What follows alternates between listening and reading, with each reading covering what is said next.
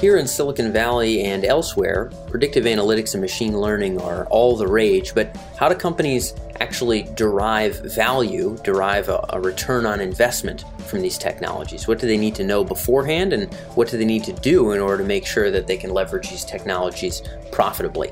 That's exactly the question that we asked Ronen Meiri, uh, Dr. Ronen Meiri, who joins us this week in the Tech Emergence podcast. He's a PhD from Tel Aviv University, who's now the CTO and founder of DMWay, which is a predictive analytics and machine learning platform uh, based in Israel. We speak about not only what companies need to do in order to leverage machine learning profitably, but also how smart executives are making the right decision around which of these platforms or predictive analytics solutions they're choosing for their own companies. There's no easy basis for comparison, so what helps people make a good decision? We delve a little bit into that as well. So, hope you enjoyed this episode with Ronen Meiri.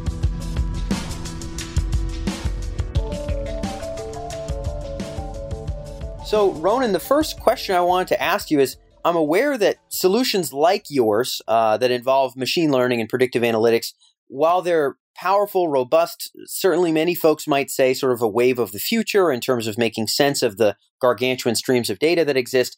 They're not like push button problem solvers that that you know get everything done on their own. There is potentially some preparatory work that companies have to do before implementing predictive analytics, before implementing machine learning into their company. When you see companies do this right, when you see them really sort of set their, their ducks in a row properly before implementing machine learning, what do they do? What do smart companies do sort of before they bring in a machine learning solution? I, I think of two two requisites, prerequisites uh, uh, in the process. First of all, you need to understand the business problem.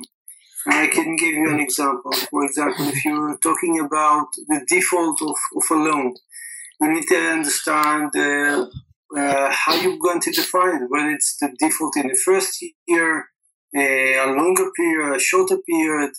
Uh, so understanding the business problem is an issue, especially in problems like churn, that is sometimes very difficult to articulate what the churn is or if you want to analyze it, you need to understand that what you're interested is to reduce the churn and uh, not just analyze the churn, just to predict who is going to churn. So all of the all of these questions need a better uh, business understanding of the problem. This is uh, one of the things. Got it. The other the other thing is um, having a proper data uh, so you need you need the data. You need to be able to merge many different uh, sources of data in the organization to combine them into big data solution around the, the organization.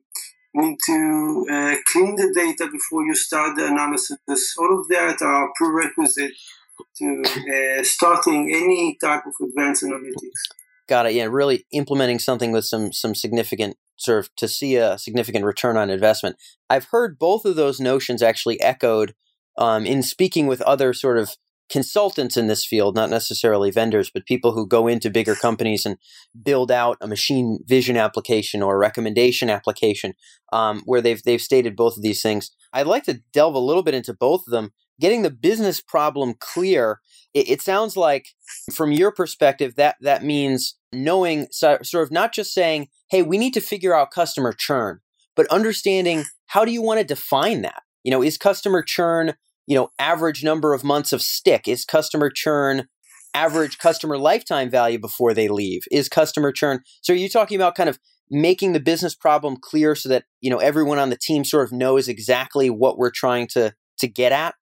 Yeah, I think that a good articulation of the problem could actually lead to a better uh, data collection, could lead to a better uh, preparation of uh, the analysis data set, and would lead uh, definitely to a better understanding of the business.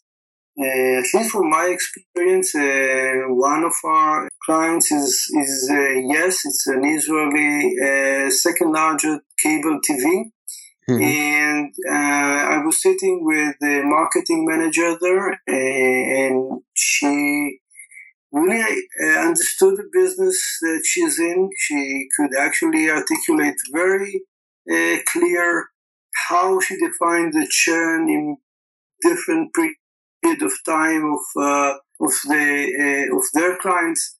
So, given all these insights, her BI department could actually build and support everything that she asked for using uh, the data. And yeah. this is a successful story uh, that starts with good articulation of the business problem.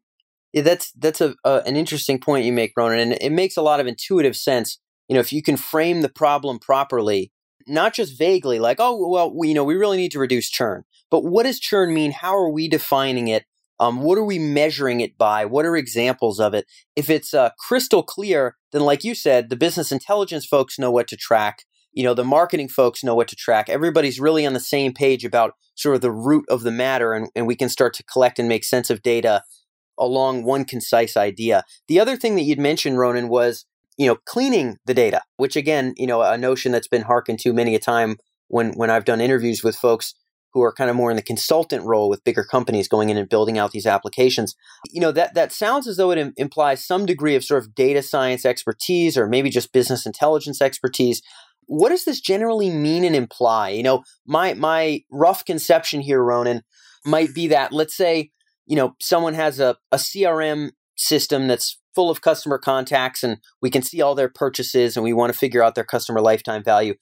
Maybe you know the excel sheet that gets exported from from that system comes out with certain fields in the wrong places or kind of exports the zip code the wrong way so we never really know where people actually are geographically um, and that and that we need to kind of go back in and edit those fields and and edit the zip codes and things along those lines to make sure that everything is sort of in line. That's probably a very sort of novice level cleaning of the data, to use the term that you said. What are other examples here? What, what does this really imply? What is kind of the nuts and bolts of, of the meaning of this thing, cleaning the data when, when you go into to really build a, a robust machine learning application? What have you seen?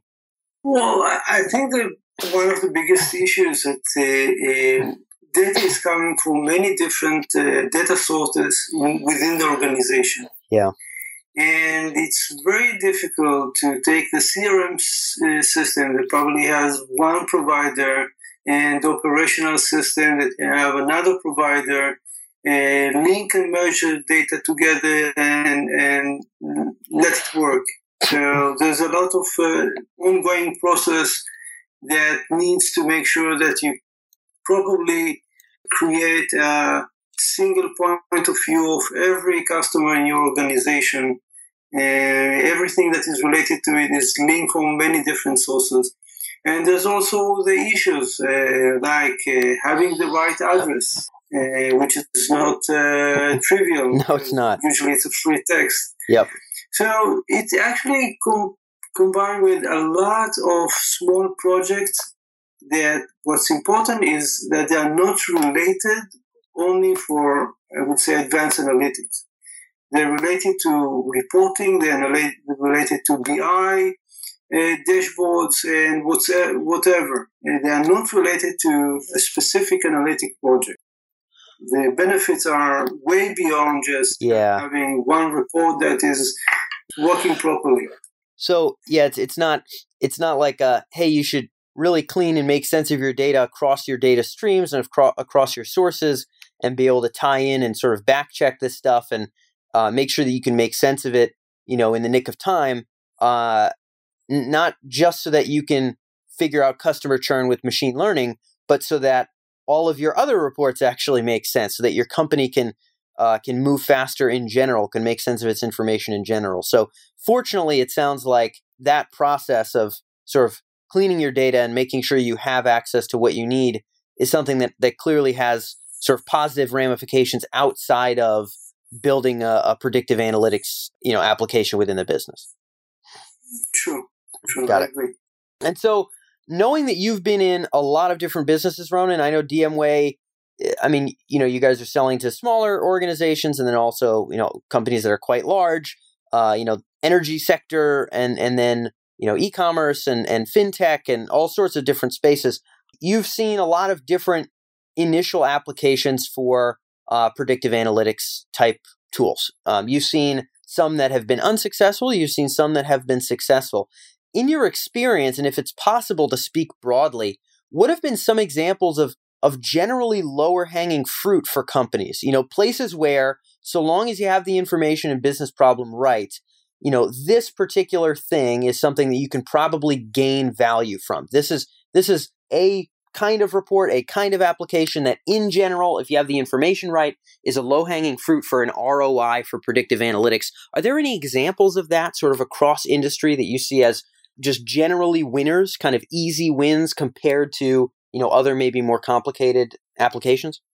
Yeah, I think that uh, historically, predictive analytics started with uh, finance, uh, credit uh, risk, uh, loan defaults, and, and things like that. And I think that um, even today, if you look at the fintech industry, uh, there is a very strong demand for more advanced algorithms, more advanced models and I think that uh, this is definitely uh, something that is is producing high value with uh, probably very minimal uh, efforts because usually you have all the data ready.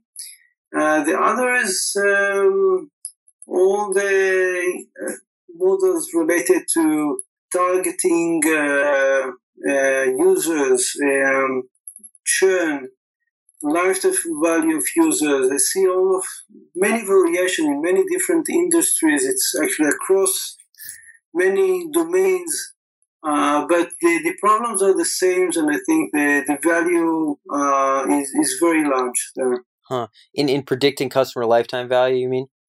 Everything relates to a customer. Lifetime value, uh, behavioral targeting of uh, customers, and churn. Yeah, churn you mentioned before, yeah. Yeah, uh, so all of all of this uh, variation of understanding your customer better, giving him uh, a better offer uh, at the right time uh, to increase the value and prevent uh, churn of customers. Yes, of course. And so it sounds like you know in customer lifetime value, I imagine what you might be able to assess is what could be our customer lifetime value um, given a different lead source or given a different marketing campaign or given a different first product that they purchase, you know, people that purchase product X are more likely to stick around and spend more than people who purchase product Y. I, I, I imagine it's, it's, it's probably quite different per company in terms of what you're doing with customer lifetime value or are some are there some similarities there is customer lifetime value by lead source for example a, a particularly important application or or is it really quite varied depending on the business use case? Have you seen patterns there? Well, I think in basics it's the same. You always look at the customer uh, characteristics. You also always look at the sources. If you acquiring lead on the sources, sometimes you have additional information, but this is probably more related to the, the business. Uh, but the process is very similar. Uh, if it's a lead and the, the, the, lead hasn't done any activity, so you analyze whatever information you have at the time. If it's uh, someone like uh, a gaming industry uh, and similar industries, you look at the activity of this uh, user in the first 24 hours or so, and then you could actually have a very accurate model um, uh, determining the, the lifetime value uh, of that uh, specific user. So it, it's very similar, but with some adaptation to, to the industry. Got it. Uh, so probably important things to bear in mind for anybody who's listening in right now and sort of imagining how this may apply uh, to their own business might be a decent amount of overlap with other you know business problems across industries. And speaking to that point, Ronen, uh, knowing that there's folks probably tuned in, you know, considering whether or how they might implement predictive analytics or machine learning into their business. Clearly, a trend that's picking up speed. You know, I'm, I'm here in the valley where this is kind of neat and hip and and sort of all the rage. Uh, but even well outside of here, you know, clearly uh, overseas where where you're at, or you know, East Coast or across the board, leveraging predictive analytics in a more robust way is is really sort of becoming par for the course. Um, data data science talent is quite limited, and so uh, people are struggling there. But I think most folks understand that this is something that they ought to be doing. I'm interested in this question, Ronen. You know, right now there are companies aiming to implement predictive analytics, aiming to implement machine learning. And unlike other spaces like CRMs or marketing automation software or other things along those lines, there is no real easy comparison of the options available to them. There is no Gartner report, there's no magic quadrant sort of comparing all the various solutions for predictive analytics and machine learning. There's a lot of very kind of small nascent companies, you know, working with with small very smart teams with kind of similar objectives of having machine learning platforms. How how are companies kind of gauging who's the right person to go with? You know, what are the decision processes that they're going through? Is there any common reference they can go to? Are they just talking to other CEOs? What do you think smart companies are doing to sort of make the right choice? Uh, first of all, I would say that I think that Gartner would probably uh, add some something in, in, that field very soon. I think uh, they cannot neglect it. It's it's definitely uh, catching up very fast. Uh, so probably very soon the, there, there will be more information to, to make a choice. Um, I think that uh, at least in our case, uh, most of our users are are not the data scientists. Are they are looking for the automation and democratization of uh, predictive analytics and this is what they're looking for. Um, and probably they, some of them are uh, getting to us through websites, and uh, they have uh, demos uh, of our system, and they usually evaluated having a POC on uh, one of their business problems, and they get the feeling on how how they can utilize our system uh, to improve their business uh, performance. Are are these folks? Are you saying a lot of the folks who are purchasing this technology, and this is not a surprise at all, uh, aren't necessarily data scientists? They're people that want sort of the benefits of data science without getting a PhD. Yeah, definitely. I think this is a, a new category in the data science uh, industry or the predictive analytics industry uh, up till now, you had to be a data scientist with tools like DMWay and, and maybe others.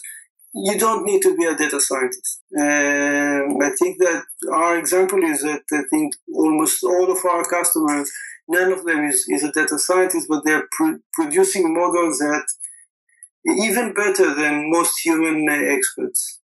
Got it. So, and hopefully, I think that that will have to be the wave in many respects, Ronen, because there there is such a shortage of of folks who who have that particular academic background and while it's very easy for businesses to become interested and want to use uh, machine learning and predictive analytics it's not all that easy for the world to produce phds it actually takes a lot of time uh, and and you know new programs have to open up at different schools and people have to spend many years doing this stuff so clearly there's there's demand sort of outside of the academically trained folks in this space. Given that again, Ronen, you know, we're talking about people without a, even a scientific background in this space. How are they going about making educated decisions between, you know, yourself or other companies or, you know, whatever the case may be in in in uh, machine learning and predictive analytics? Because you know, you had mentioned Gartner at some point is likely to touch this space. Right now, they're not. There is no real kind of comparative benchmark what kind of benchmarking are people doing? Are they talk? Are they just talking to other folks who are using it? Are they just fielding as many sales pitches as they can until they kind of pick which one they hope is going to work? Um, you know, or is there a smarter decision making process than that that companies are going through to kind of assess different solutions? Yeah, I think they simply try the, the tool uh, themselves. Uh, I think that uh, in our case, the tool is uh, quite intuitive. It's easier than Excel. So they simply take it, try it, and, and if it brings them value, uh, it's it's uh, it's great. So Got it. I so, think that the, it's yeah. a very short short evaluation process. And I, well, I guess certainly as as a salesman, you you hope the answer is always that they would try it, right? If you're if you're if you're selling cars, you really don't want people to look at comparison charts. You just want them to get in your car and, and zoom down the road and whatnot. So, from a sales perspective, I think your your lesson is valuable. You uh, you want to get them to use it. It sounds as though, hopefully, for for the folks tuned in here, aiming to kind of make those vigilant decisions. Maybe there are other companies like DMWay who you know allow folks to to go in, give it a shot, take a run at it, and sort of you know, see what they can shake out of the system because it, that kind of experiential sort of one to one work uh, might be sort of the best sort of way of baselining different solutions when there isn't an a sort of quote unquote objective you know report or comparison on those things. So so experience has moved the needle for you guys. It sounds like. Yeah, getting definitely. people to really use things. Cool. Well, Ronen, that's that's about all we had had for time. But I, I sincerely appreciate you being able to share your insights and some of your experiences in the predictive analytics field here on the Tech Emergence podcast. Thank you, uh, Dan, very much for having me. Uh, it was a great time uh, together.